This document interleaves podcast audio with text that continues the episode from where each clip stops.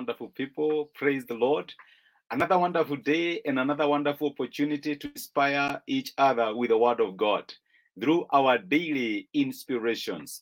Is it okay to test God or is it a bad idea? That has been the topic of our discussion. And I strongly believe that God has uh, spoken to you and ministered to you throughout the period we have been sharing this topic, and we shall continue on it today. This week, we are looking into ways that God asks us to test Him, or even God asks us to, to, to, to, to, to expect signs from Him. And the underlying principle, allow me to repeat, is that through the scripture, it shows that it is not a good idea to test God. Remember the great call, remember Jesus' response to, to, to, to Satan during the temptation. It is written, You shall never test, you shall not test the Lord your God.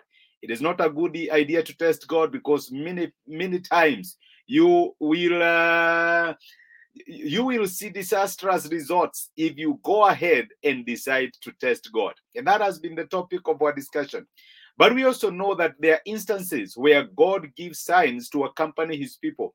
It is actually Jesus who told his disciples that these signs will follow those who believe. He did not ask his disciples, that is a good point to note, to go after the signs. He said the signs will follow them because God gives signs at his own volition, at his own will. It is not for us to go around asking signs from him. The best account I could I, I, I can recall is when God was sending Moses to Egypt. I want you to remember the situation Moses was in. He had left Egypt. He was staying with his father-in-law, uh, father-in-law Jethro, where he had for 40 years actually shepherded his uh, father-in-law sheep. And here he was. He did not see any possible way that God could save the Israelites from Egypt. And as far as he was concerned, his chapter with Egypt was concerned. But we serve a God who calls the things that are not as though they are. And so when God encounters Moses in the burning bush, God actually tells Moses, I will show you signs so that when you go there, those people will be able to believe that I am the one who has sent you. You remember the sign where he was told to put his Lord on the ground and to turn to a snake? At one point, he was told to put his hand uh, inside his, uh, his robe in the chest, and it came out leprous, and he returned it, and it was healed. These are signs that God gave Moses. We also know that beyond the two signs that God gave Moses, there were 10 displays of signs and wonders in Egypt that we call plagues as God showed Pharaoh his power in delivering his people out of Egypt. But there's one thing I want us to know Moses did not ask God for these signs. It was God who told Moses that I will show you, I, will show you these signs so that you can show them to the people out there, and then they will be able to know that it is me who has sent you. We are living at a time when it is not always so easy to differentiate the fake from the real. And that is why occasionally God will display signs and wonders, especially to his children, so that where there is confusion, his truth will be able to come out. But I allow me to say that these signs are not meant to be self-serving. They were not meant to benefit Moses. Actually, they were meant for the Israelites. When they see the sign, they will be able to accept him. They will be able to know this guy who has disappeared for 40 years and has come back to us, surely he has met with God. It was a sign to show people that surely they were dealing with a true God. When it comes to trusting God for a sign, it should be for the greater good. It should not be self seeking. It should not just be to satisfy our curiosity. We should not ask for signs just for the sake of it, because asking for signs just for the sake of it is testing God. Actually, we are not supposed to ask for signs. We are trust we are supposed to trust God to show himself in our situations as he did show himself in Egypt through Moses. And the people were able to say, Surely this is not Moses, it is God doing it. Remember, all signs are supposed to bring honor, glory, and praise to God, not to us. If the attention should not be to us.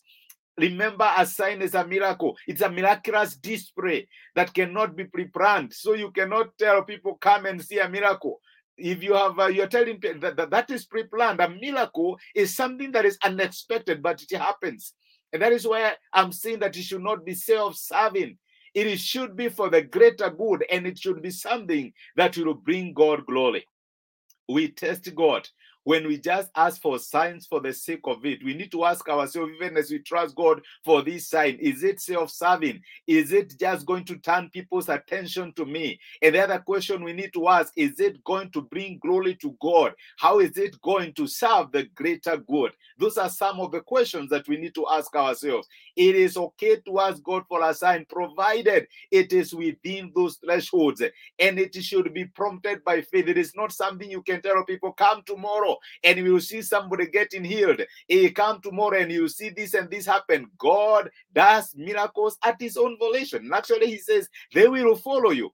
It is not something you can plan for. And that is what happened in Egypt. And it all happened because God wanted to show himself strong on behalf of the Israelites in the face of Pharaoh. May God help us that we shall not fall into the temptation of testing God by asking for signs.